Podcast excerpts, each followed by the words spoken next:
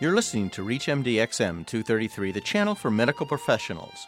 Welcome to the Clinicians Roundtable. I'm Dr. Maurice Pickard, your host, and with me today is Dr. Deborah Spar. Dr. Spar is the Spangler Family Professor at Harvard Business School. She's also the Senior Associate Dean, Director of Research. Thank you, Dr. Spar, for joining us today. My pleasure. Thanks for having me. Today we're going to be discussing her new book, Baby Business how money, science, and politics drives the commerce of conception.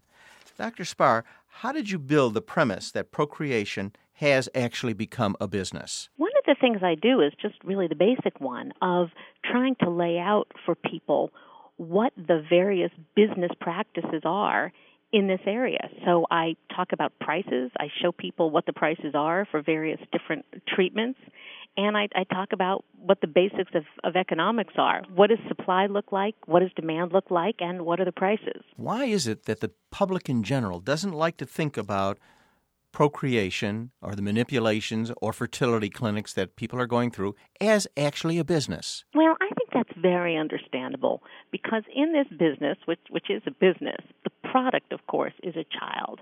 And nobody wants to think of a child, and certainly not their child, as being a commercial entity.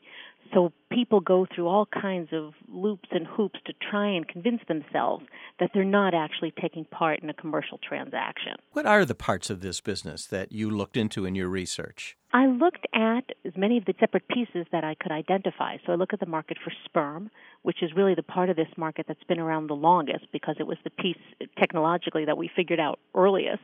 I look at the growing market for eggs. I touch briefly on, on the very, very new market for embryos.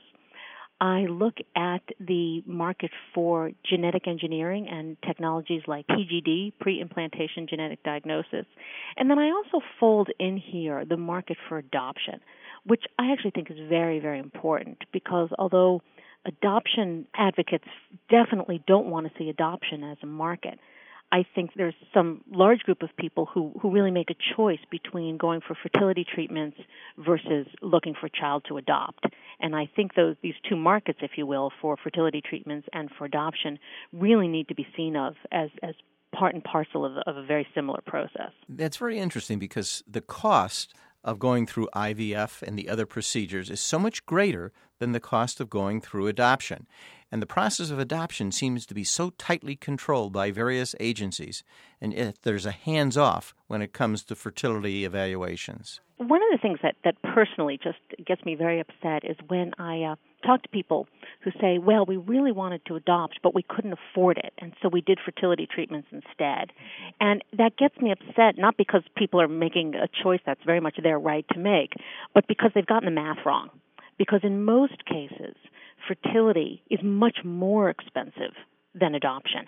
And I just wish, and this is one of the things the book tries to do, is to just make sure people understand the math so that they understand that yes, adoption is expensive, but it's pretty well guaranteed you'll get a child. Whereas fertility, it can be less depending on your medical condition and the state you live in. But in many cases, fertility treatments can wind up costing people a lot more than adoption without the promise of a child at the end of the, the process. As a physician, I'm struck also that there's certainly much more risk involved in a fertility workup, such as high doses of various hormones, laparoscopic surgery to recapture or to capture or harvest eggs. Very little is mentioned about those risks in the clients who are looking for a child, and yet adoption, the two people certainly don't go through any personal risk. No, that's right. And I think that's a really important parallel to point out because it's interesting. If you sort of go online and you type in adoption, particularly international adoption or foster adoption, the word risk is going to come up sort of every other word. There's going to be the risk of the children having genetic problems or the risk that you don't know who the birth parents were. There's a lot of fear in adoption. And yet in fertility, where arguably, or almost certainly, there's a lot more risk for the particularly the woman involved in terms of the medical treatment she'll go through, I think those risks tend to be downplayed. And I think even worse in some cases, the, the medical risk to the child who will be born as a result of infertility treatment, depending on, on the specifics of the treatment, there can be a real danger to the child or the children there as well, and those risks are very much downplayed. There's also the risk of multiple births. Could you care to comment on that? This is one of the things that I really was most frightened of coming off this research This is a rare occurrence, but but a dangerous one. So we're seeing uh, doctors and prospective parents who are transplanting too many embryos. So the single most dangerous thing you can do to a child in utero is to make him or her part of a multiple pregnancy.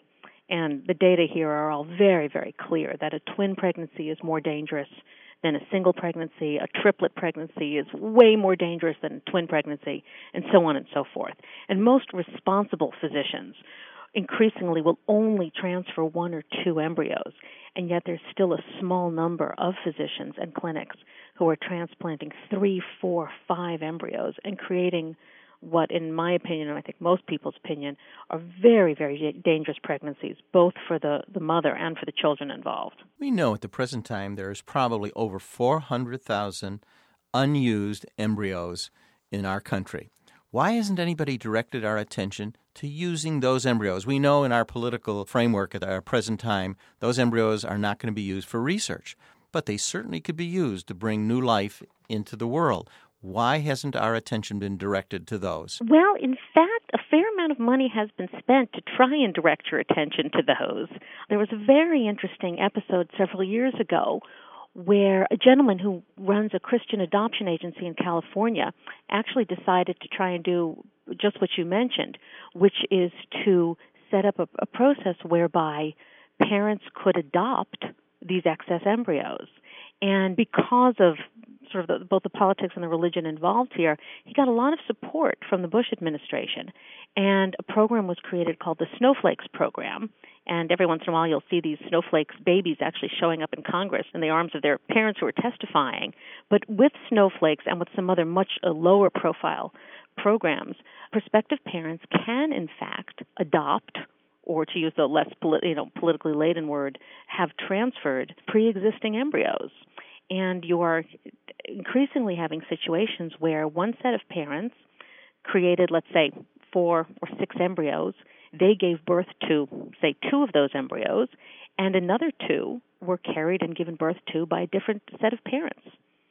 So you have biological siblings being raised by two different parents. It seems to make sense to me, not in the field, that you, when you adopt such an embryo, you already have an idea of what his siblings or her siblings might have been because they've already had a successful child born by the same parents. I think it goes even further than that. That, at least in theory, it creates a bit more sense of, of control because the parents who are receiving these excess embryos, in most cases, they can get quite a lot of information about the genetic parents and the existing siblings. As I read parts of your book, I kept coming back to how much or how like organ transplant this area is.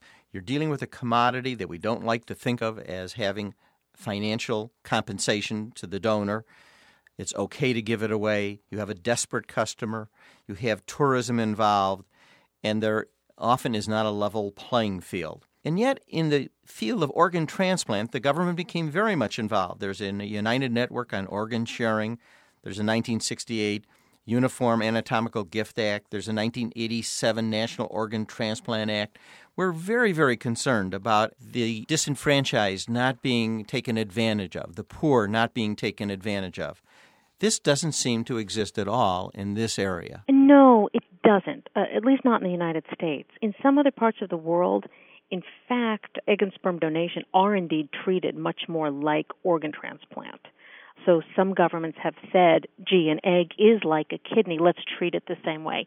In the United States, we've gone a very different route, and we treat eggs and sperm very differently than we treat kidneys and, and livers. But I'm not sure that's a completely nonsensical way to think about it, because after all, uh, let's use a sperm because it's an easier example. A sperm is fundamentally different from a kidney, and the individual man does not need every sperm he has in order to live. And so most people I think tend to think of a, spectrum with, you know, let's say hearts on one end of the spectrum and, and blood on the other side. And in the United States we do allow people to both donate and sell blood. And in this country, sperm have been treated much more like blood than like kidneys.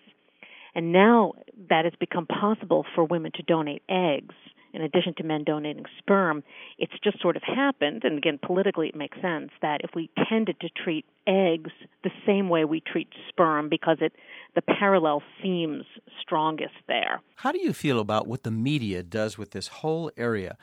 You can't turn on the TV without getting a quote Oprah story, which has put a face on this very charged issue. How do you think this helps or doesn't help in this area? It's complicated story, I think. I mean, most of me likes, in fact, to see these stories because I think the world of infertility and the world of fertility treatments were so quiet for so long that it's good for people to know what's going out there. I think it's good for people to be seeing this new world of reproduction and to start thinking about what are they comfortable with? What goes too far? What are the options? What makes them uncomfortable? I, I think more information is always better than less information. What worries me, though, is that most of these stories have a common happy theme to them.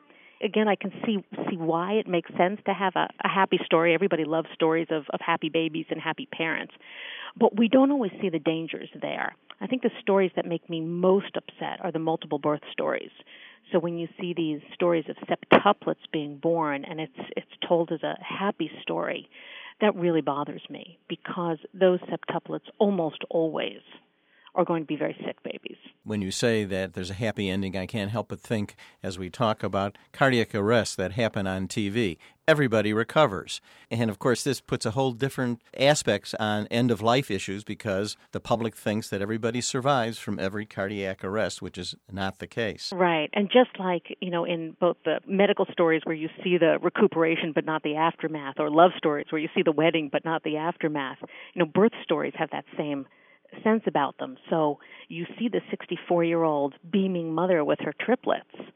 You know, what you don't see is 10 years after the fact when then she's 73 years old and she may no longer be alive. Now who's taking care of those triplets? So again, I can understand why the media doesn't tell these sad stories because they don't get get as much interest, but they're a critical part of the puzzle. I know also in your book you seem to stay away from the broken family stem cell genetic international adoption issue as well. Was that on purpose? No. I mean, in fact, the stem cell piece of this really was born, if you will, while I was doing the research for this book. It's something I personally became fascinated with, but it didn't quite fit into this book, although I've been writing quite a lot about stem cells subsequently. Because I think the overlap between the reproductive industry and the, what will become the stem cell industry is significant and really important. I want to thank Dr. Deborah Spar. We've been discussing her new book, Baby Business how money, science, and politics drives the commerce of conception. I'm Dr. Maurice Pickard. You've been listening to the Clinicians Roundtable on Reach MD XM 233, the channel for medical professionals. For comments and questions, send your emails to xm at reachmd.com. Thank you for listening.